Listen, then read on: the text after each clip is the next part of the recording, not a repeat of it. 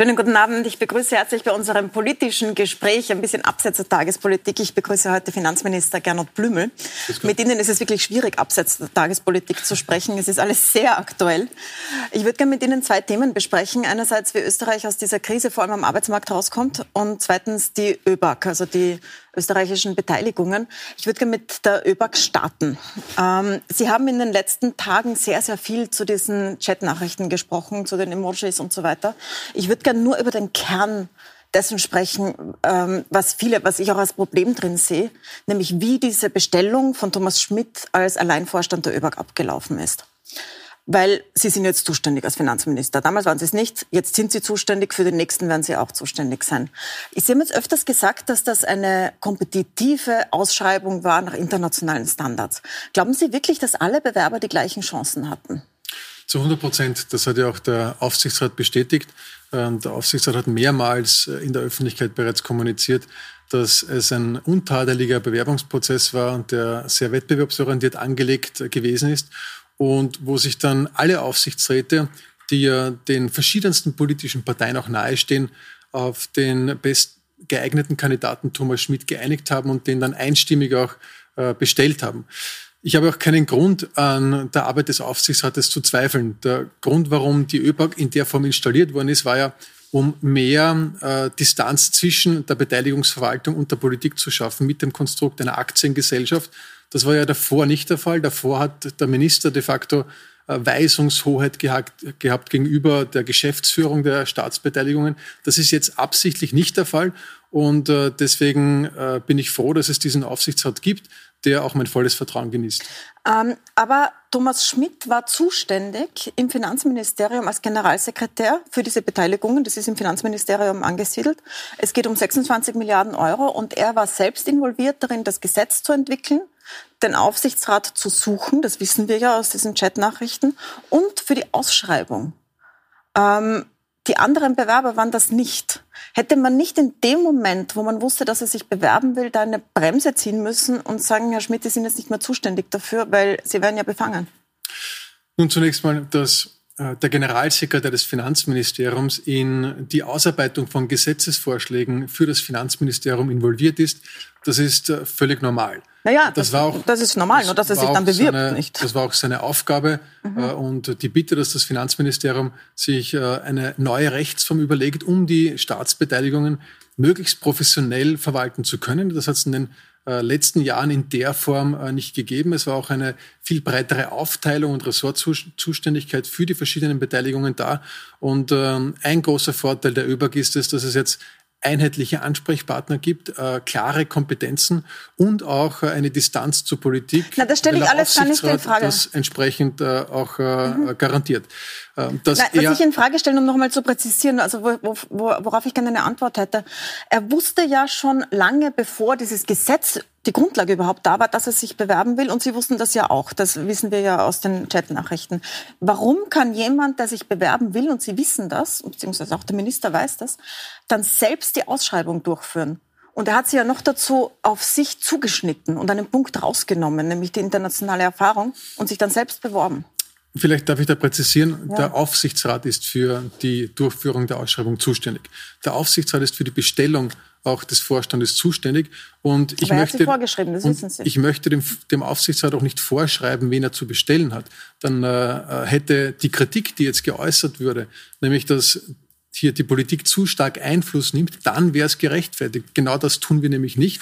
Und deswegen finde ich es auch äh, ein wenig doppelbödig von manchen politischen Parteien, die hier jetzt fordern, dass man eingreift in den Vorstand, in die Gebarung der ÖBAG, weil damit würde man genau das erfüllen, was gleichzeitig kritisiert wird, nämlich das Hineinregieren in die Vorstandsangelegenheiten. Und genau das wollen wir nicht. Aber Sie blenden ja alles aus, was wir jetzt erfahren haben, wenn Sie das sagen. Also wir haben jetzt erfahren, dass Thomas Schmidt die Ausschreibung selbst, äh, wenn nicht ganz geschrieben hat, so zumindest zu seinen Gunsten umschreiben hat lassen, nämlich einen Punkt rausnehmen, internationale Erfahrung. Das konnten die anderen Bewerber jedenfalls nicht. Und er war massiv involviert in die Bestellung des Aufsichtsrates. Es geht über Seiten und Seiten und Seiten, Dutzende Seiten gibt's äh, Chatprotokolle, wo er sich austauscht darüber, auch mit Ihnen, wer der richtige Aufsichtsrat wäre. Der ihn dann bestellt. Das konnten die anderen Bewerber natürlich auch nicht. Nun, auch da vielleicht, dass der Generalsekretär des Finanzministeriums äh, involviert war in die Nominierung der Aufsichtsräte, die der Finanzminister dann nominiert und die Organverantwortlichkeit ist hier beim Finanzminister. Auch das ist nichts Un Ungewöhnliches. Ich würde aber versuchen, naja, zu bewirbt, ich würde aber versuchen zu differenzieren. Vielleicht versuchen wir es von der anderen Seite. Mhm. Es gibt bis heute keine inhaltliche Kritik an der Arbeit von Thomas Schmidt und der ÖBAG alle Experten sagen, dass sie inhaltlich ausgezeichnet gearbeitet wird. Ich selbst habe äh, immer wieder Kontakt zu den verschiedenen Partnern, die äh, bei den ÖBAG-Beteiligungen mitbeteiligt sind. Und alle attestieren hier äh, der Administration und dem Management der ÖBAG eine ausgezeichnete, sehr professionelle Arbeit, äh, die auch äh, darin mündet, dass äh, der Wert der Staatsbeteiligung gestiegen ist, aus den verschiedensten Gründen. Aber niemand kritisiert die inhaltliche Arbeit. Insofern habe ich auch volles Vertrauen in den Aufsichtsrat und sehe auch seine Wahl vom damaligen Bewerbungsprozess als bestätigt. Aber auch wenn Sie das so sehen, äh, kann man damit ja nicht die Kritik am Auswahlprozess wegwischen.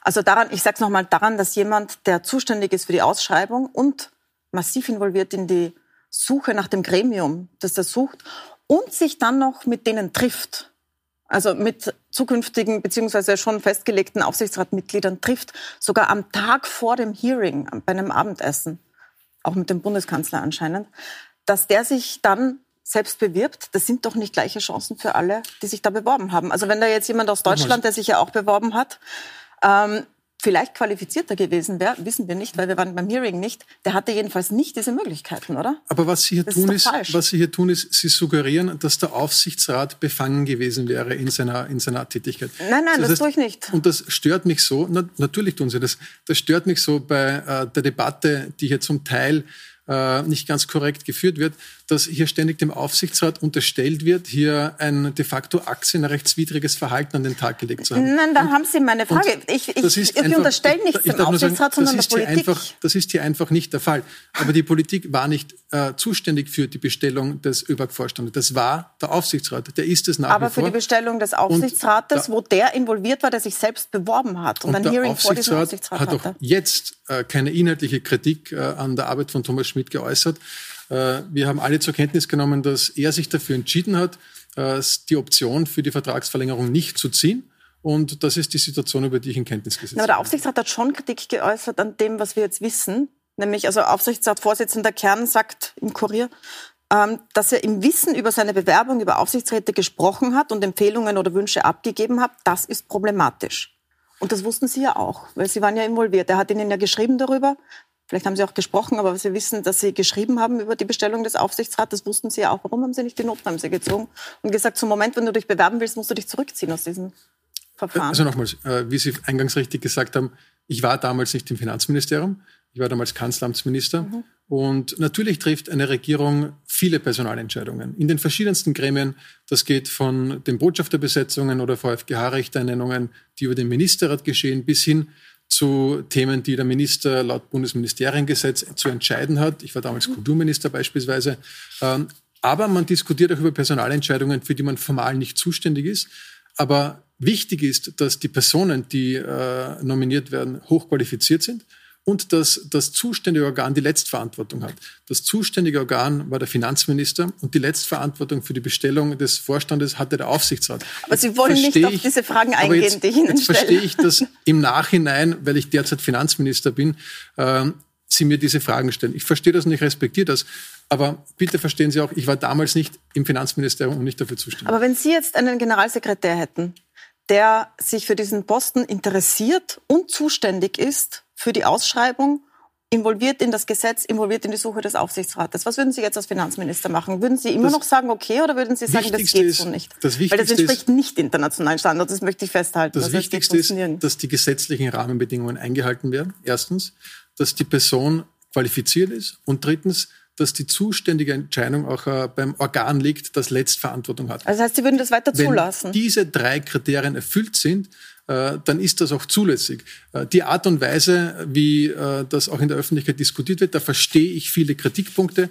Ich würde nur versuchen zu differenzieren zwischen dem, was Sache ist und dem, äh, was vielleicht auch durch äh, Chats, die zeitlich und inhaltlich aus dem Zusammenhang gerissen worden sind, auch diskutiert. Naja, aber das ist ja, also Sie sagen immer zeitlich und inhaltlich aus dem Zusammenhang gerissen, aber Tatsache ist, dass Schmidt involviert war in die Suche nach dem Aufsichtsrat, das mit Ihnen besprochen hat, mit dem Bundeskanzler besprochen hat. Aber das, also das ist ja, das ist ja Tatsache. Wir waren nur nicht für die Bestellung des aber, Vorstandes zuständig. Das ist aber das, das, das würden Sie nach wie vor so machen. Also so, eine, so einen Prozess finden Sie nach wie vor okay ich habe nach wie vor volles Vertrauen in den Aufsichtsrat. Und wenn der der Meinung ist, dass eine Person der bestqualifizierte ist, aber ich meine, das, ich meine den Prozess, dass jemand, der sich bewirbt, selbst involviert ist in die Ausschreibung und die Suche nach dem Aufsichtsrat. Ich verstehe zum Teil die Empörung. Ich muss aber trotzdem auf das Gesetz verweisen und wer dafür zuständig ist, das ist der Aufsichtsrat und der hat mein volles Vertrauen.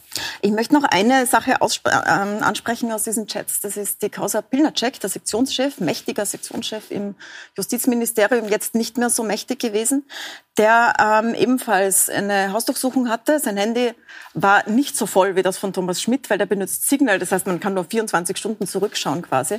Aber was wir wissen aus diesem Handy ist, dass er Kontakt hatte rund um ihren beschuldigten Status äh, in dieser ganzen Casinos-Causa mit ihrem Kabinettschef. Und jetzt wirkt das so, wenn man sich das so durchliest, als hätte die ÖVP da einen Maulwurf in, an höherer Stelle in der Justiz sitzen, der sich austauscht mit dem Oberstaatsanwalt, der Sachen weiterschickt, der sich bespricht mit Politikern, die im Visier der Korruptionsermittler sind.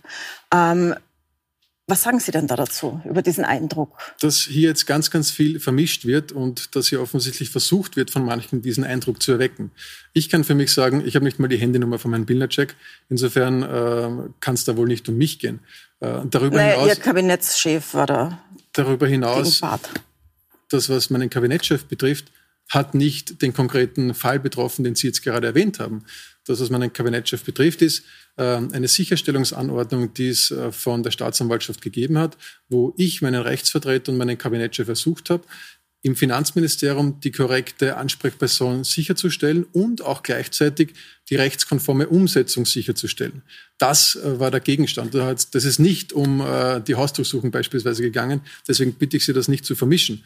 Ähm, alles Weitere äh, obliegt dann dem Haus. Die operative Abwicklung, in die habe ich mich absichtlich nicht eingebracht, um eben auch hier keinen Anschein zu erwecken, dass ich mich hier einmengen würde. Weil Bildercheck schreibt da, das ist ein Putsch dazu. Also es ist sehr, es scheint in einem sehr engen Austausch mit ihrer Partei zu stehen über Dinge, die eigentlich nicht aus der Justiz rausdringen sollten, wenn man ernsthaft Korruptionsermittlungen betreiben soll. Aber das sind jetzt lauter Themen, die sollten Sie die Personen fragen, äh, die äh, diese Themen geschrieben haben oder um die es da geht. Wie gesagt, äh, da geht es nicht um mich. Ich habe die Handynummer von Herrn Bildnercheck nicht. Ähm, Sie sind eigentlich mit einem Riesenthema beschäftigt, das zweite, das ich mit Ihnen besprechen will, äh, nämlich die wirtschaftliche Krise in Österreich. Wir haben eine unglaubliche Zahl an Arbeitslosen, ist zwar gesunken, aber es sind immer noch an die 500.000, die in Schulungen oder ohne Job sind. Mhm. Und fast 500.000, die bis vor kurzem in Kurzarbeit waren. Jetzt genau wissen wir es ja nicht, weil die Anträge gerade wieder laufen, aber Ende März waren es auch 490.000. Ähm, jetzt haben Sie heute einen Job Programm vorgestellt, wo Sie gesagt haben, Sie wollen 500.000 Arbeitsplätze schaffen. Das betrifft auch die in Kurzarbeit, die zurückzuholen. Ist das nicht ein bisschen wenig ambitioniert eigentlich? Ich weiß, die Zahl klingt groß, aber angesichts der Zahl derer, die gerade keinen Job haben. Nun, äh, wir sind in einer Situation, die nach wie vor sehr herausfordernd und schwierig ist. Wir alle hätten gehofft, dass die Gesundheitskrise früher vorbei ist. Äh, leider Gottes ist das nicht der Fall. Aber zumindest sind wir jetzt in einer Situation, wo das Ende der Gesundheitskrise absehbar ist. Und daraus ergeben sich für uns als äh, Bundesregierung zwei Handlungssäulen. Das eine ist, dass wir sagen, wir wollen die Hilfen, die es bis jetzt gibt, auch weiter verlängern, solange es gebraucht wird. Da geht es einerseits um die Kurzarbeit, um eben Beschäftigungsverhältnisse zu halten, um möglichst vielen Arbeitnehmerinnen und Arbeitnehmern auch äh, den Job behalten zu lassen. Äh, aber es geht auch um die, um die Wirtschaftshilfen. Und der zweite Punkt ist, dass wir sagen, jetzt ist der richtige Zeitpunkt, um sich für die Zeit nach der Gesundheitskrise und damit auch mhm. gegen Ende äh, der Wirtschaftskrise Gedanken zu machen um einen Comeback-Turbo zu zünden, so haben wir es genannt. Da geht es darum, dass wir sowohl angebotsseitige als auch nachfrageseitige Maßnahmen setzen wollen, die dazu führen sollen, dass Österreich schneller mit einem Turbo aus dieser Wirtschaftskrise herauskommt, um dann auf diese Art und Weise über eine gute Standortpolitik viele neue Arbeitsplätze zu schaffen. Ähm Nochmal die Frage nach der Zahl, weil 500.000, wenn man das zum ersten Mal hört, dann klingt das so Wahnsinn, 500.000 Jobs schaffen. Wenn man genauer hinschaut, dann sind ja die in Kurzarbeit dabei. Und das sind ja schon 500.000 eigentlich. Wie sind Sie auf diese Zahl gekommen als Turbo? Weil wir äh, eine Standardpolitik machen wollen, die den Namen auch verdient. Wir haben vor der Krise in Österreich eine sehr stabile und gute Wirtschaftslage gehabt und auch eine gute und solide Budgetpolitik. Die Grundlage dafür sind aber Unternehmen, die Arbeitsplätze schaffen äh, und die wettbewerbsfähig sind. Und die schaffen Arbeitsplätze. Die 500.000er Zahl kommt daher, dass wir sagen, wir wollen durch eine Standardpolitik, die auch den Namen verdient, die Unternehmen in die Möglichkeit versetzen, entsprechend viele neue Jobs zu schaffen. Also wenn sind die Wirtschaft, neue Jobs? Wenn die oder? Wirtschaft wieder anspringt, mhm. dann hoffen wir natürlich, dass die Arbeitslosigkeit massiv zurückgeht und dass diese 500.000 zusätzliche Arbeitsplätze sein werden, weil ja die Personen, die in Kurzarbeit sind, bereits einen Job haben. Ah, weil in Ihrem Papier steht nämlich, dass sie dabei sind. In nur derzeit eben äh, über die Kurzarbeit äh, nicht haben. Und deswegen glauben wir, dass wir es schaffen, hier zusätzliche Arbeitsplätze schaffen zu können. Okay, na, wenn die Kurzarbeit nicht dabei ist, dann ist es ambitioniert. Weil im Papier steht nämlich, man will sie aus der Kurzarbeit und aus der Arbeitslosigkeit holen. Ich glaube, was man noch nicht differenzieren kann, ist, wie viele Jobs am Ende des Tages aus der Krise noch bestehen werden und wie viele neu hinzukommen. Mhm. Das ist deswegen nicht so leicht zu sagen, weil wir im letzten Jahr ähm, um fast 40 Prozent weniger Insolvenzen gehabt haben als in Vergleichszeitjahren. Äh, wie viele Insolvenzen das am Ende des Tages werden und wie viele dieser Jobs, die jetzt noch in Kurzarbeit sind, dann vielleicht verloren gehen oder wie viele zurückkommen, das lässt sich erst am Ende der Krise bewerten. Deswegen wird diese Rechnung so exakt erst im Nachhinein bewertbar sein. Haben Sie so eine Schätzung, was dann Insolvenzen noch auf uns zukommt? Also diese angekündigte Insolvenzwelle, Gibt es da Nun, Prognosen? Wir glauben, dass durch die vielen Hilfsmaßnahmen, die, die, wir gesetzt haben, und wir haben auch letzte Woche wieder bestätigt bekommen, dass hier Österreich Spitzenreiter im internationalen Umfeld ist, was die Hilfen betrifft, was äh, das Retten von Arbeitsplätzen und Unternehmen betrifft. Wir glauben, dass dadurch ähm, diese 40 Prozent, diese 38 Prozent Insolvenzen nicht aufgeholt werden. Das heißt, dass es am Ende des Tages weniger als diese prognostizierte Zahl aus dem letzten Jahr gibt. Wie viele es wirklich sein werden, werden wir erst in einigen Jahren wissen. Faktum ist aber, dass wir die jetzige Situation dazu nutzen wollen, damit Österreich besser aus dieser Krise herauskommt. Da geht es um Investitionen in den Standort. Da geht es aber auch darum, dass wir die Infrastruktur zur Verfügung stellen wollen. Breitbandausbau ist ein äh, wesentliches mhm. Schlagwort, auch benötigt für die veränderten Arbeitswelten. All das gemeinsam auch mit dem Recovery Plan der Europäischen Union, der aufgelegt wird und zusätzliche Maßnahmen, die im Regierungsprogramm stehen. All das soll dazu führen, dass Österreich mit einem Turbo aus dieser Krise herauskommt. So ganz konkretes äh, Problem gerade MAN, wo sehr viele Jobs auf dem Spiel stehen und wo das ganze Projekt irgendwie so auf Wackelfüßen steht. Gibt es da Gedanken darüber, dass der Staat sich irgendwie einbringt, um diese Arbeitsplätze zu retten? Es gibt Gespräche auf den verschiedensten Ebenen, äh, von der oberösterreichischen Landesregierung bis hinauf in die Bundesregierung, denn es geht uns allen natürlich darum, den Standort möglichst abzusichern und Arbeitsplätze zu retten. Aber äh, ich warne davor, jetzt einfach äh, nach einer Verstaatlichung zu rufen. Was fix ist, ist, dass auch dieses Unternehmen in den Genuss der Corona-Hilfen kommen kann, wenn es diese beantragt. Das ist eine mhm. breite Palette von Fixkostenzuschüssen über Verlustersatz äh, bis hin äh, zu äh, Kurzarbeit. Das steht auch diesem Unternehmen zur Verfügung, genauso wie auch Garantien. Aber ich warne davor, jetzt flächendeckend nach äh, Verstaatlichungen im großen Stil zu rufen. Das hat sich in der Vergangenheit auch nicht als gut bewährt. Also sowas wie die Stadt Wien macht, so Beteiligungen auf Zeit für die Zeit der Krise ist da nicht angedacht. Ich glaube, alles, was hilft, um Unternehmen durch diese Krise zu bekommen, ist gut. Äh, wenn man sich diesen konkreten Fonds der Stadt Wien ansieht, dann war der vor einem Jahr ja groß angekündigt, dass er vielen Unternehmen helfen soll. Bis dato sind es, glaube ich, eine Handvoll oder ein knappes Dutzend. Äh, und auch da ist immer wieder angekündigt worden, jetzt kommt noch ein Unternehmen in den Genuss, das dann äh, in Konkurs gegangen ist. Das ist sehr, sehr schwierig und äh, auch höchst problematisch, auch vor dem Hintergrund, was wir vorher diskutiert haben, nämlich wie weit sich der Staat in Unternehmensangelegenheiten mhm. operativ einmischen soll. Da bin ich sehr, sehr skeptisch. Deswegen bin ich also froh, dass es die ÖBAG in dieser Form gibt, weil hier eine Distanz auch zur Politik gegeben ist. Und deswegen bin ich eher skeptisch, was große Beteiligungen betrifft. Ähm, von der EU gibt es ja einen Wiederaufbaufonds, einen sehr großen. Da hat Österreich jetzt noch nicht eingereicht, soweit ich das verstanden habe, ist er in Gesprächen. Können Sie schon abschätzen, wie viel der Investition von der EU mitfinanziert wird? Was ich sicherstellen kann, ist, äh, dass wir jeden einzelnen Euro, der Österreich zusteht, auch aus Brüssel abholen werden. Das ist fix. Wie viel das sein wird, das hängt auch an der Frage, wie groß das Wachstum in diesem Jahr sein wird. Das heißt, Die letztgültige Entscheidung äh, der Kommission, wie groß das Volumen sein wird, wird erst mhm. Mitte nächsten Jahres getroffen. Der Prozess ist so, dass man mit der Kommission in Verhandlung treten muss, welche Projekte man finanziert äh, bekommt.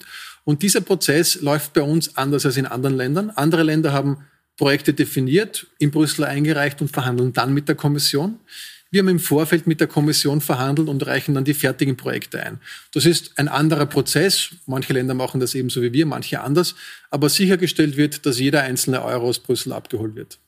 Zum Abschluss würde ich Sie gerne noch, Sie sind ja auch äh, Philosoph, also Sie haben Philosophie studiert. Zumindest studiert, das macht und mich noch nicht zum Philosoph. Man hat ein, ähm, dieses Motto in Österreich, so viel Freiheit wie möglich, so viel Einschränkung wie nötig, über die Corona-Krise gestellt und da immer die Auslastung der Intensivstationen als Maßzahl genommen, wann man wieder zurückschraubt. Jetzt äh, habe ich Freunde in Vietnam und sehe dort immer die Facebook-Fotos und ähm, bei denen ist das Leben so wie immer. Da sind die Restaurants voll, da sind die Hotels offen, da sind Millionen Menschen bei den religiösen Feierlichkeiten und alle leben so wie normal. Äh, mit dem Preis, dass sie zum Beispiel eine streng überwachte Quarantäne haben oder streng überwachte Tests. Jetzt ähm, würde ich Sie gerne fragen, so nach einem Jahr Halb-Lockdown in Österreich, zumindest seit November stecken wir im Lockdown jetzt, ähm, rückblickend, war das der richtige Weg bei uns? Ich würde mal sagen, äh, es hat gute und äh, äh, weniger gute Entscheidungen gegeben. Insgesamt, glaube ich, ist Österreich recht gut durch diese Krise gekommen, aber zweifellos ist es so, dass es jetzt schon jedem reicht, jeden und jeder. Auch ich persönlich, meine Familie, meine Bekannten, wir wollen einfach alle, dass es vorbei ist und dass wir wieder zu einer gewissen Normalität zurückkehren. Im Nachhinein ist man natürlich immer gescheiter. Was natürlich ein Faktum ist, ist, dass in vielen Bereichen auch Datenschutzthemen eine Auseinandersetzung mit äh, der Bekämpfung der Krise hervorgebracht haben, die man sich für die Zukunft ansehen muss. Wenn ich mir also überlege, Contact Tracing oder so, wenn ich mir überlege, dass de facto jeder mit einem Smartphone herumgeht, äh, dann muss es Möglichkeiten geben, dass das Contact Tracing beispielsweise in Zukunft in einer Pandemie vielleicht besser abgewickelt werden kann. Das wäre ein großer Vorteil. Ähm, aber das ist eine Entscheidung, äh, die wir gemeinsam treffen müssen in einer Demokratie. Das unterscheidet uns auch von äh, Staaten, die eine nicht so ausgeprägte Demokratie, einen nicht so ausgeprägten auch fundamentierten Hang zu individueller Freiheit haben, was etwas Gutes ist. Und deswegen, glaube ich, müssen wir auch vorsichtig sein, wie wir über Verbesserungsmöglichkeiten diskutieren. Denn ich bin nach wie vor der festen Überzeugung, dass das demokratische System das Bestmögliche für alle ist und dass wir uns das durch die Schwierigkeiten in der Corona-Krise auch nicht wegdiskutieren sollten. Ähm, Wird es Privilegien für Geimpfte geben? Weil wenn der Staat quasi eingreift, dann zum Schutz der Gesundheit, wenn jemand geimpft ist, ist er schon gesund. Ähm, darf der Staat das dann noch Leuten, die geimpft sind, fest vorschreiben, wie viele Leute sie treffen dürfen und so weiter? Das ist natürlich eine herausfordernde Debatte. Ich glaube aber, dass es sich hierbei vor allem um, eine, um ein Übergangsphänomen handeln wird. Mhm. Denn äh, wir sprechen hier von einem Zeitraum von de facto ein paar Monaten, der zwischen jetzt und dem Zeitpunkt ist, wo äh, alle, die geimpft werden wollen, auch geimpft werden äh, worden sind und wir dadurch Herdenimmunität erlangt haben und es dadurch diese Frage in der Form vielleicht gar nicht mehr so braucht. Also bis dahin glaube, nicht, höre ich da heraus. Ich glaube, dass der grüne Pass äh, etwas ist, was eine gute Idee ist. Ich hoffe, dass es schnell umsetzbar ist. Aber generell ist das Einzige, was wirklich hilft in dieser Krise, impfen, impfen, impfen. Äh, Sie selbst sind ja wieder werdender Vater. Herzlichen Glückwunsch. Dankeschön. Bekommen ein zweites Kind. Ähm, als solcher hätten Sie auch Anrecht auf eine Impfung. Als Angehörige von Schwangeren sind Sie schon geimpft? Haben Sie es schon? Nein, um ehrlich zu sein, das ist eine gar nicht so leichte zu beantwortende Frage, weil ich äh, habe mir das auch lange überlegt. Ähm, ich habe ein bisschen Angst von der Privilegiendebatte, wenn ich mich jetzt anmelden würde und geimpft werden würde. Und deswegen habe ich mich bis dato noch nicht ah, Obwohl Sie wirklich einer Gruppe zugehören, das ja zusteht. Weil ich, ich verstehe das bei den Bürgermeistern, die sich vordrängen. Ich habe ehrlicherweise die Erfahrung gemacht, dass äh, nicht immer ausschließlich sachlich differenziert wird in manchen öffentlichen Debatten. Und deswegen habe ich mich bis dato nicht angemeldet. Ich würde mich aber sofort impfen lassen, wenn ich dran bin mit jedem Impfstoff. Das möchte ich hier eindeutig klarstellen. Aber ich habe das nicht getan. Äh, sondern werde das mit meiner Alterskohorte entsprechend machen. Dann danke ich Ihnen sehr herzlich für den Besuch, Herr Finanzminister Gernot Blümel. Ihnen danke ich, äh, dass Sie dranbleiben, weil jetzt kommt gleich nochmal das Thema MAN. Da stehen so viele Arbeitsplätze auf dem Spiel. Und bei uns ist Ex-Minister Stöger, der hat dort nämlich für die Arbeitnehmer verhandelt, die abgelehnt haben von Sigi Wolf gerettet zu werden, also die Übernahme von Sigi Wolf durchzuführen. Warum haben die das abgelehnt? Das besprechen wir gleich mit ihm. Und dann kommt noch eine Journalistin, die von Viktor Orban und der Fidesz in Ungarn angegriffen wird. Eine österreichische Journalistin, sehr spannende Geschichte. Bleiben Sie dran.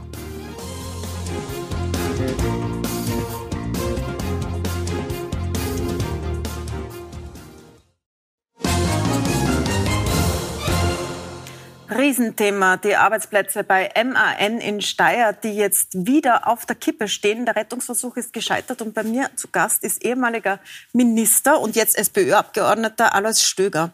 Herr Stöger, Sie begleiten die Betriebsräte von MAN bei diesen Verhandlungen, ja. die ja jetzt schon lange gehen. Jetzt hat es so ausgesehen, als könnte dieses Werk gerettet werden. Da hängen 8000 Arbeitsplätze in der Region dran. 2300 wirklich, die dort arbeiten. Sigi Wolf hat gesagt, er kauft das Ding unter gewissen Bedingungen und die Arbeiter und Angestellten haben das abgelehnt, haben dagegen gestimmt. Und jetzt geht es wieder um die Schließung. Können Sie uns mal kurz schildern, was ist in diesen letzten Tagen dort passiert, dass das gescheitert ist? Ja, Sigi Wolf hat gesagt, er kauft das Ding, aber nicht das Gesamte, sondern nur die Hälfte davon. Mhm. Und er hat nicht gesagt, wer die eine Hälfte ist, äh, die nicht äh, mit dabei ist. Und er hat zu denen, die er, äh, die er mitnehmen wollte, auch gesagt, wir nehmen euch sehr viel vom Lohn weg, in dem Sinn, dass keine Leistungslöhne mehr gezahlt werden, aber die Leistung verlangt wird. Das war das Dilemma. Und daher haben die Mitarbeiterinnen und Mitarbeiter Mitarbeiter gesagt, wir produzieren für MAN. MAN hat uns eine Standortgarantie gegeben bis Ende 2030 und MAN hat noch vor einem Jahr zugesagt, äh, dass man 40 äh, Millionen Euro jährlich investiert in den Standort Steyr. Und das soll heute nicht mehr gelten. Das haben die Menschen nicht verstanden und ich kann es gut nachvollziehen. Darf ich noch mal rückfragen bei dieser Gehaltssache? Das war ja jetzt recht im, im Mittelpunkt. Ähm, da hat es geheißen, Sigi Wolf wird erstens mal Arbeitsplätze abbauen, recht viele, das haben Sie schon erklärt. Also ich glaube 1250 fix sollen bleiben. behalten. Ja. Und die sollen ähm, 10.000 Euro bekommen als Prämie, aber dann 15 Prozent weniger verdienen. Jetzt verdienen die Mitarbeiter dort ja aber recht gut. Also wenn man sich die Kollektivverträge anschaut, die sind weit unter dem, was jetzt gezahlt werden würde. Kollektivverträge, die ja von der Gewerkschaft ausgehandelt sind. Warum haben die trotzdem dagegen gestimmt? Das ist immer noch 30 Prozent mehr als Kollektivvertrag. Das stimmt so nicht. Wir haben in der Metallindustrie Leistungslöhne. Und mhm. bei einem Leistungslohn verdient man um 30 Prozent mehr als der Grundlohn wäre. Da muss man aber auch eine gewisse Leistung erbringen. Der Takt in der Automobilindustrie ist sehr dicht. Äh, die produzieren in zwölf Minuten, glaube ich, einen LKW. Äh, und daher haben sie einen Leistungslohn bekommen. Und diesen wollte äh, der Investor nicht mehr bezahlen. Äh, aber die Leistung aufrechterhalten. Das kann so nicht sein. Äh, daher haben die Arbeitnehmer auch gesagt, äh, wollen wir nicht. Und es geht schon darum, ich will nicht. Ist es nicht kurzsichtig zu sagen, also wenn man vor der Schließung steht, zu sagen, wollen wir nicht? Nein, ganz Oder im Gegenteil. Gibt es da noch einen Betrieb, Hebel, den man noch in der Hand Wir hat? haben dort Betriebsräte, die waren sehr langfristig orientiert. Die haben gesagt, wir wollen, dass MAN sich Gedanken macht, wohin entwickelt sich MAN Steyr. Mhm. Sie waren bereit und haben gesagt, wir arbeiten ähm, äh, unter gewissen Bedingungen. Das wurde vereinbart, das wurde unterschrieben. Und da hat das Unternehmen MAN gesagt, VW, eine VW-Tochter, äh, wir garantieren euch die Arbeitsplätze bis 31.12.2030. Und parallel hat der Betriebsrat gesagt, wir wollen gar nicht mehr Geld, sondern wir wollen die Zusicherung, dass ihr in diesen Standort investiert. Jährlich vier Prozent vom Umsatz. Das macht in etwa 40 Millionen Euro aus. Und genau das will jetzt MAN nicht mehr tun tun. Und in Wirklichkeit haben die Arbeitnehmer gesagt, wir haben unseren Vertrag erfüllt. Mhm. MAN soll auch ihren Vertrag erfüllen. Die VW-Tochter soll endlich einmal äh, ihre Verträge erfüllen, soll zu ihrem Wort stehen. Äh, und das haben die Arbeitnehmer verlangt. Und äh, das ist nachvollziehbar, weil sie haben ihren Teil der Arbeit oder des Vertrages geleistet. MAN und VW hat diesen Teil nicht geleistet. Und das kann nicht sein, dass sich die Reichen äh, in Europa aussuchen, ob sie äh, Verträge einhalten oder nicht. Äh, und die Arbeitnehmer sollen das schlucken. Das haben sie nicht geschluckt. Und MAN hat Wolf vorgeschickt. Äh, dieses Konzept ist okay, da kann man drüber reden. Aber es ist zu wenig gewesen und es hat vor allem nicht abgedeckt diese äh, Arbeitsplatzsicherung bis 2030. Hätte zum Beispiel Wolf gesagt, ich übernehme den Vertrag von MAN, ich mhm. garantiere Arbeitsplätze, möglicherweise auch in einem geringeren, in einer geringeren Menge bis 2030, wäre möglicherweise das anders ausgegangen. Ist halt wahnsinnig weit weg mitten in einer Rezession, in der man steckt und in einem Land, in einem Hochlohnland. Österreich hat höhere Löhne als andere. Das ist ja auch der Grund für MAN warum Sie äh, überlegen, wegzugehen, beziehungsweise jetzt wieder angekündigt haben, zu schließen. Jetzt waren Sie ja schon lange involviert in diese Verhandlungen. Das geht ja jetzt schon Monate.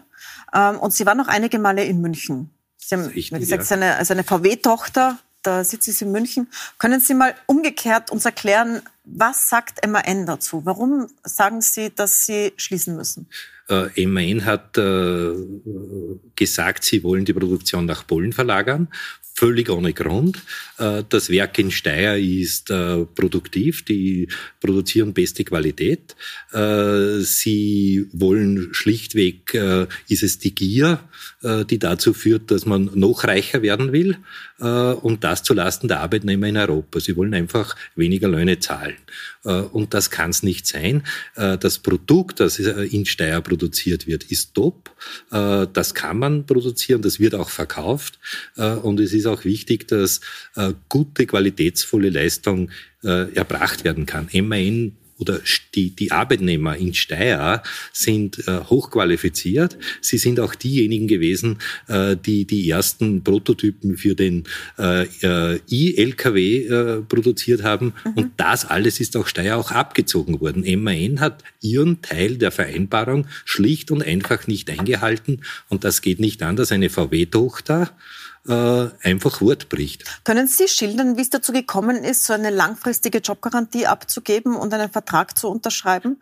Und wie es dann, mit welchen Argumenten der jetzt gebrochen wird, wie Sie sagen? Also äh, die Arbeitnehmer von MN haben bereits 2007 begonnen, äh, Beschäftigungssicherungspakete abzuschließen, weil dem Betriebsrat auch bewusst war, wir haben andere äh, Technologien, wir brauchen äh, Innovation, wir brauchen äh, Investitionen in den Standort. Und daher hat er gesagt, mir ist es wichtig, äh, den Menschen den, einen, eine Arbeitsplatzgarantie zu geben und wir wollen vom Unternehmen haben, äh, dass sie auch in den Standort investieren. Das war wichtig. Und dafür haben sie viele andere Themen gemacht, zum Beispiel äh, Sonntagsarbeit, zum Beispiel Arbeit am Wochenende, äh, zum Beispiel Nachtarbeit. Das hat man vereinbart.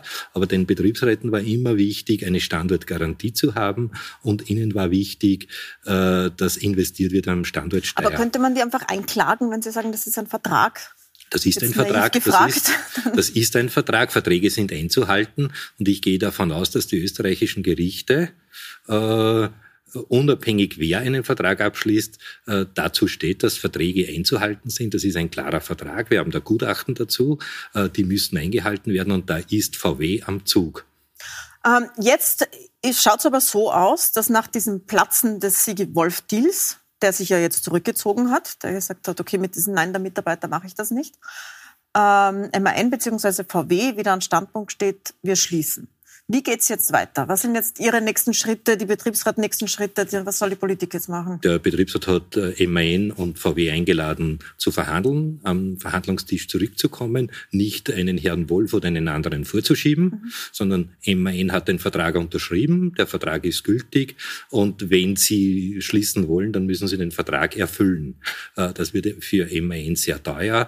Ich kann mir vorstellen, dass was, was wird das bedeuten, dass Sie alle auszahlen müssen mit allen Löhnen bis 2030 würde, oder wie kann man sich das vorstellen? Das würde bedeuten, dass Sie äh, jedenfalls den äh, Schaden, den ein Arbeitnehmer dadurch erhält, dass er den Arbeitsplatz nicht mehr hat, ersetzen müssen. Und das würde auch bedeuten, dass sie die nicht äh, die Investitionssumme auch zahlen müssen pro Jahr. Vier Prozent vom bisherigen Umsatz macht in etwa jährlich 40 Millionen aus. Und ich glaube, die Republik Österreich ist gut beraten, von solchen multinationalen Konzernen wie VW und MAN endlich einmal einzufordern, dass sie sich an Verträge halten. Äh, sie um wie viel Geld geht es da dann insgesamt? Sie haben das ja sicher schon ausgerechnet. Es gibt äh, äh, es geht weit über die Milliarde hinaus. Mhm. Es wird in etwa die Lohnsumme eine Milliarde sein. Und wenn man die äh, 40 Millionen Euro jährlich mal zehn Jahre rechnet, äh, ist man eher bei einer eineinhalb Milliarden Euro. Und MAN wird das tun müssen. Sie werden nur sehr ungeschickt, weil sie bekommen, wenn sie in Steyr investieren, beste äh, Arbeitnehmerinnen und Arbeitnehmer. Die haben sie schon, die sind hochqualifiziert, die sind auch in der Lage, äh, Transformationsprozesse, die wir jetzt brauchen, auch umzusetzen. Äh, die würden das tun, wenn man sie lässt. Und MAN will sie äh, das nicht machen lassen. Ich war sehr irritiert, dass der äh, Vorstands- äh, oder der Aufsichtsratsvorsitzende von VW auch diese äh, Position eingenommen hat. Der ist auch verantwortlich dafür, dass man den Arbeitnehmern noch im Jänner 2020 diese äh, Beschäftigungssicherung gegeben hat. Äh, so falsch kann es damals nicht gewesen sein. Also eine Krise dazwischen. Halt, das ist keine Krise dazwischen. MAN verkauft gleich viele Autos wie früher. Äh, das Produkt ist am Markt gefragt. Also es geht nur, äh, es gibt keinen Grund, aus Sicht der Arbeitnehmer in Steyr davon abzugehen. Das Produkt wird verkauft, es wird auch produziert und es wird in bester Qualität produziert. Und dass die Antriebsformen sich verändern, bitte, das weiß man jedenfalls seit 2013. Ähm, bevor wir zur Politik kommen, was Sie jetzt machen soll, können Sie vielleicht, Sie sind ja auch aus Oberösterreich, schildern, was es bedeuten würde, wenn dieses Werk schließt? Was immerhin jetzt angekündigt hat. Die Zahl 8000 Arbeitsplätze, die dranhängen, direkt und indirekt, wirkt jetzt wahnsinnig hoch. Aber was heißt das für die Region? Also äh, Steyr ja ist das zentrale, der zentrale Ort der, der Nutzfahrzeugeproduktion in, in Österreich. Es ist ein, ein Traditionsort, äh, wo man sich über Jahre äh, mit Transport, mit, mit Nutzfahrzeugen auch beschäftigt hat. Das ist auch ein, ein Leitbetrieb in der österreichischen österreichischen Forschungslandschaft. Und wenn der äh, nicht mehr vorhanden wäre, dann hat das eine massive Auswirkung. Und ich kann die Zahl von 8000, äh, das scheint mir logisch zu sein, dass diese davon betroffen wären. Und daher war es ja dem Betriebsrat so wichtig, äh, hier Investitionen zu verlangen. Daher war es dem Betriebsrat so wichtig, eine Standortsicherung zu verlangen. Das hat er ausge gehandelt und daher ist das jetzt auch einzuhalten. Und ich sage es noch einmal, MAN und dahinter VW hat Verträge, die sie abschließt, einzuhalten. Und man kann es nicht so machen, wie, man's, äh, wie man die Öffentlichkeit getäuscht hat äh, mit dem CO2-Ausstoß bei ihren Fahrzeugen. Und die Öffentlichkeit soll dann das tragen. So kann es nicht sein. Verträge sind einzuhalten. Ein deutsches Wort muss was wert sein. Aber das heißt, Sie sagen, die Republik soll einfach das einfordern. Was macht die Republik dann, wenn MAN aber sagt, okay, wir schließen das Tor zu und transportieren die Maschinen nach Polen? Wie schaut das konkret ja. aus, dass die Republik das einfordern soll? Na, erstens äh, sind wir bei der staatlichen Wirtschaftskommission. Da geht es auch darum, äh, dass man überprüft, ob diese Entscheidung des Managements eine richtige ist, mhm. nämlich auch aus Management-Gesichtspunkten. Wir sind davon überzeugt, dass diese Entscheidung falsch ist, weil wenn ein Unternehmen am 30. Jänner äh, 2020 noch eine Beschäftigungssicherung abgibt mhm. mit allen Managern, die sie haben, die haben das unterzeichnet. Mhm. Und äh, äh, sechs Monate später sagen dieselben, nein, das war ein Fehler oder sonst was, äh, dann muss man sich die Frage stellen, wo seid ihr? Was habt ihr euch vorher gedacht? Und dann würde ich gerne das fachlich überprüft haben. Und ja, aber was das hat die Republik, die Republik in der Hand, tun, um, das kann die um Republik zu zwingen tun. zu bleiben sozusagen? Äh, die Republik oder die, die Regierung hat in der Hand erstens äh, darauf hinzuweisen, dass Verträge einzuhalten sind, zweitens darauf hinzuweisen, äh, dass äh, Managemententscheidungen auch einer äh, Kontrolle äh, zugänglich sind. Die Republik kann feststellen, dass diese Entscheidung falsch ist. Das wäre äh, auch wichtig und dann muss ein Management damit auch umgehen. Und noch einmal, in Steyr sind die Menschen bereit zu arbeiten, in Steyr sind die Menschen bereit, äh, äh, ihr Know-how einzubringen und auch den Transformationsprozess, den wir brauchen, umzusetzen.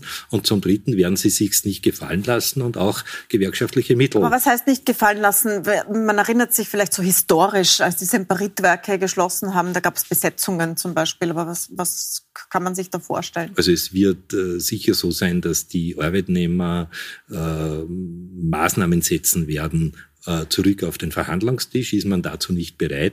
Äh, wird, ein Streik ist vielleicht kontraproduktiv in dieser Lage. Wird man äh, entsprechende Schritte setzen? In der Automobilindustrie ist es nach wie vor so, dass man voneinander abhängig ist, äh, dass hier äh, Teile produziert werden, die möglicherweise den Produktionsfluss in Deutschland äh, beeinflussen können. Äh, das muss man dann entscheiden. Aber jetzt geht es darum, dass man auf den Verhandlungstisch äh, zurückkommt. VW und MAN ist gefordert, das zu tun. Da haben sie noch äh, diese Woche Zeit, etwas äh, zu tun. und dann muss man sehen, wie kann man aus dieser Situation herauskommen. Ihre Parteivorsitzende Pamela Rendi-Wagner fordert ja was anderes, nämlich, dass der Staat sich einkauft oder Teile übernimmt, eine das Beteiligung übernimmt. Kann eine, eine Form der Lösung sein, nämlich wenn MAN meint, äh, sie wollen das nicht mehr machen, dann ist es ein Beispiel, wo österreichische äh, Beteiligungen hier wirken sollen. In der, Im ÜBIG-Gesetz steht ja klar drinnen, wir wollen Standortsicherung, das ist der Auftrag. Und in dem Sinne hat äh, Pamela Rendi-Wagner gesagt, äh, eigentlich müsste äh, die, die ÖBIG hier äh, etwas tun. Äh, da hat man nichts getan. ÖBAG. Wir haben, oder die ÖBAG, ja, wir könnten da was tun. Der Herr Bundeskanzler hat zwar schöne Worte gefunden, aber noch nicht gehandelt. Jetzt geht es darum, dass man handelt. Jetzt war ja gerade der Finanzminister hier auf dem Stuhl direkt vor Ihnen, der gesagt hat, nein, also eine klare Absage. Der Staat soll nicht dort investieren, keine Beteiligung und es ist kein, keine Aufgabe für die ÖBAG. Ja, da hat der Herr Finanzminister wieder deutlich gemacht, dass er mit seiner Aufgabe überfordert ist, weil er tatsächlich muss er auf den Wirtschaftsstandort schauen und der Wirtschaftsstandort braucht, wenn ein deutsches Wort nichts mehr gilt, braucht es österreichische Antworten. Und da kann ein österreichischer Minister nicht sagen, es ist egal, sondern ganz im Gegenteil. Da muss ein österreichischer Minister, auch ein österreichischer Bundeskanzler klar und deutlich sagen, hoppla, so nicht. Mit den Arbeitnehmern in Österreich geht das nicht. Das haben sie sich nicht verdient. Wir, sie haben ihren Teil des Vertrages eingehalten und da muss der ausländische Konzern VW, MAN das auch tun. Das ist die Konsequenz. Wie viel Prozent Ihrer Meinung nach sollte der Staat da übernehmen oder kaufen von ich glaube, dass es äh, darum geht, dass man keine dogmatischen Positionen einnimmt, sondern dass man jetzt sagt, äh, wir beteiligen uns ja zum Beispiel in der Forschungsförderung. Äh, MN hat ja viele Mittel an Forschungsförderung bekommen. Alles korrekt. Wir beteiligen uns auch an, an Transformationsprozessen. Das soll man tun.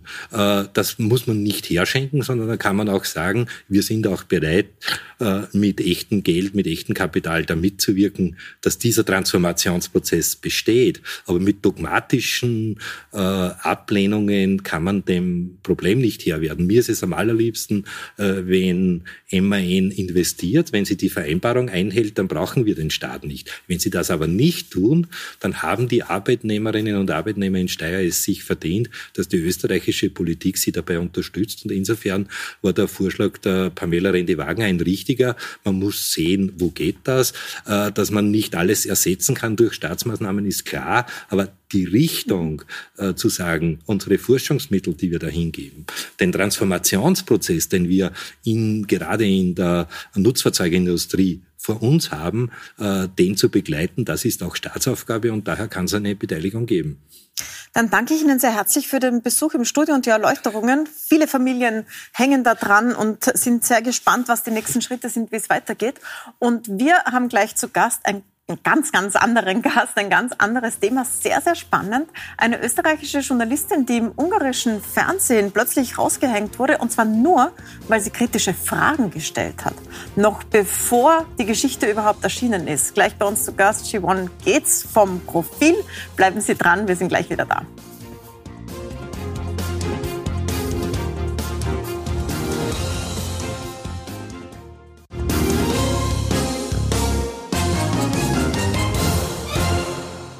Willkommen zurück bei unserem politischen Gespräch. Wir sprechen über Pressefreiheit und zwar in Ungarn mit einer Kollegin vom Profil. Siobhan Gates hat letzte Woche eine Geschichte gemacht, gemeinsam mit Franziska Cindele. Und daraufhin sind schon bei der Recherche im ungarischen Fernsehen ähm, Fragen gezeigt worden, die, die sie geschickt haben an Abgeordnete der Fidesz. Das ist die Partei, die in Ungarn regiert. Viktor Orban ist der Vorsitzende. Mhm. Die sind im Europaparlament. Und das ist schon ein sehr ungewöhnlicher Vor Vorgang. Wir schauen mal ja. kurz rein, was man da gesehen hat im Staatsfernsehen. Das war ein langer Beitrag mhm. mit äh, verschiedensten Diffamierungen und das alles auf ein Mail mit drei Fragen an Abgeordnete drinnen. Da steht drinnen, dass sie naiv seien, dass äh, nur Amateurjournalisten solche Fragen stellen würden und dass das ein Angriff der linksliberalen Presse auf die Fidesz, also auf diese ungarische regierende Partei sei. Frau Geetz, ähm, wie haben Sie das erlebt? Was ist da passiert? Also wir haben drei sehr einfache und eigentlich auch sehr offensichtliche Fragen geschickt an die EU-Delegation der Fidesz.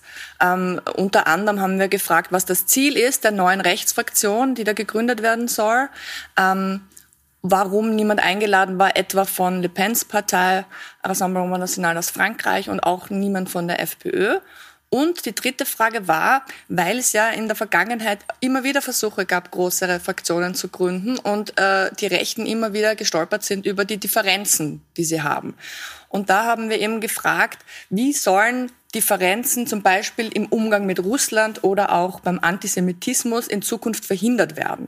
Vielleicht zum Hintergrund noch einmal, um es klarzumachen, das war ja eigentlich oder ist eine christlich Soziale, eine christdemokratische Partei, die ganz lange gemeinsam mit der ÖVP und mit der CDU und so genau. weiter in einer Fraktion war.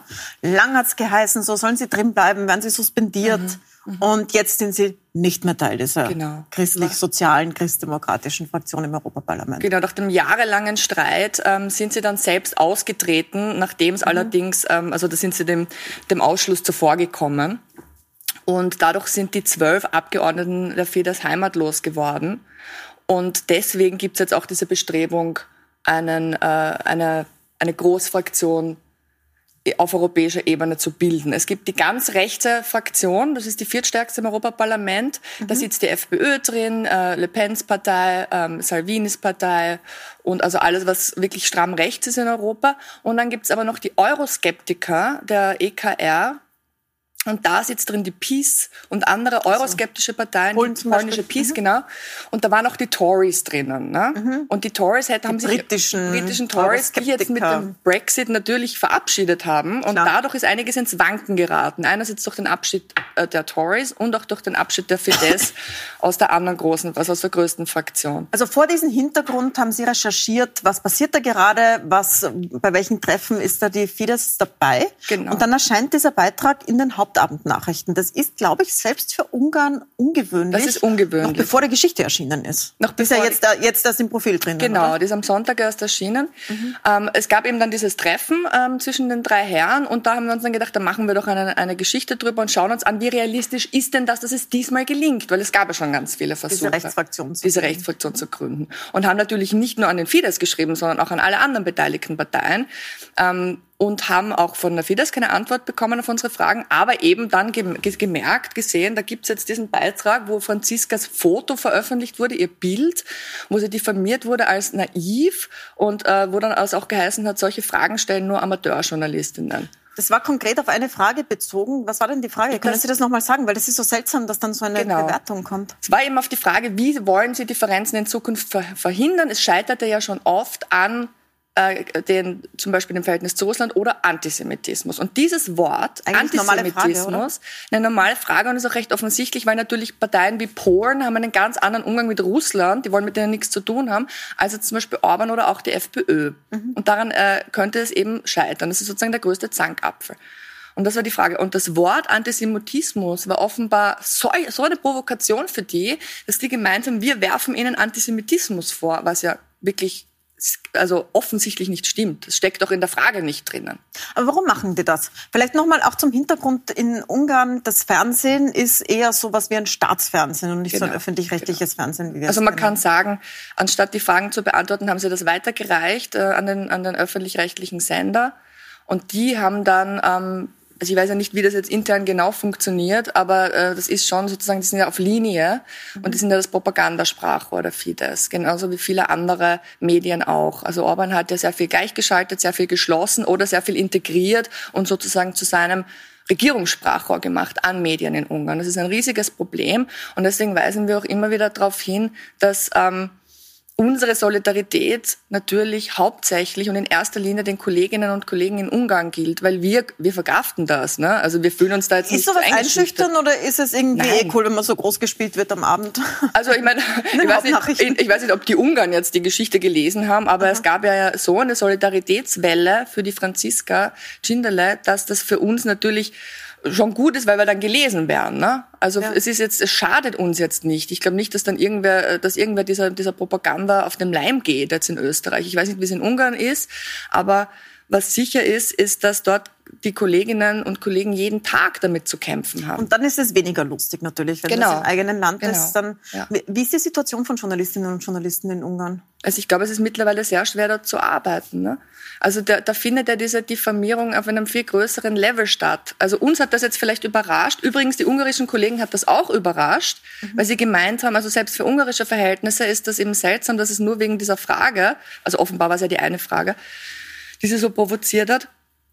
Aber ähm, also äh, als ungarischer Journalist oder Journalistin ist es natürlich etwas ganz was anderes, weil viele haben ja auch ihren Job verloren, versuchen es jetzt vielleicht als Freie und äh, können einfach nicht ihre Arbeit ordentlich machen. Und das können wir ja nach wie vor. Also wir sind ja nicht bedroht in unserer Arbeit. Das heißt, dort ist man auf Linie oder die Zeitung oder das Medium wurde auf Linie gebracht oder man arbeitet. Oder, oder man ist, es gibt ja noch ein paar freie Medien, aber das, die mhm. haben es halt äh, immer schwerer und denen wird das Leben halt schwer gemacht. Ja? Auf alle, allen möglichen äh, Ebenen.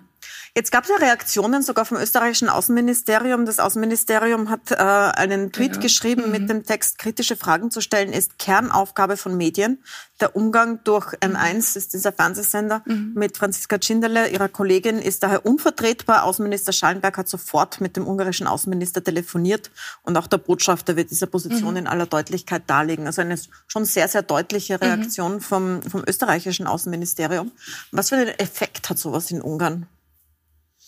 Also ich glaube, auf den äh, ungarischen Außenminister hat es jetzt vielleicht gar nicht so einen Effekt gehabt, weil er hat danach noch, nach dem Gespräch, auf seiner Facebook-Seite, zwar ohne Nennung eines Namens, aber es war klar, es ging um Franziska, von Fake News gesprochen. Mhm. Ähm, also ich glaube nicht, dass da jetzt äh, erzielt wurde, dass eine Beruhigung erzielt wurde. Dadurch uns hat es natürlich gefreut, dass der Außenminister mit seinem Kollegen gesprochen hat, aber es war von Fake News die Rede, wobei das auch wieder so bizarr ist, ne? weil die Geschichte war ja zu dem Zeitpunkt noch gar nicht draußen.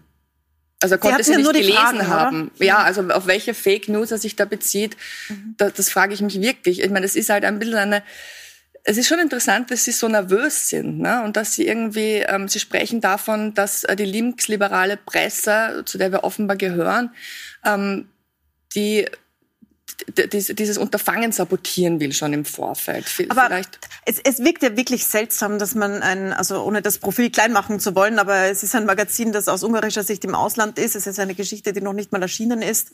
Ähm, eine junge Frau, eine junge mhm. Journalistin, die da ins Rampenlicht gestellt wird in den Abendnachrichten.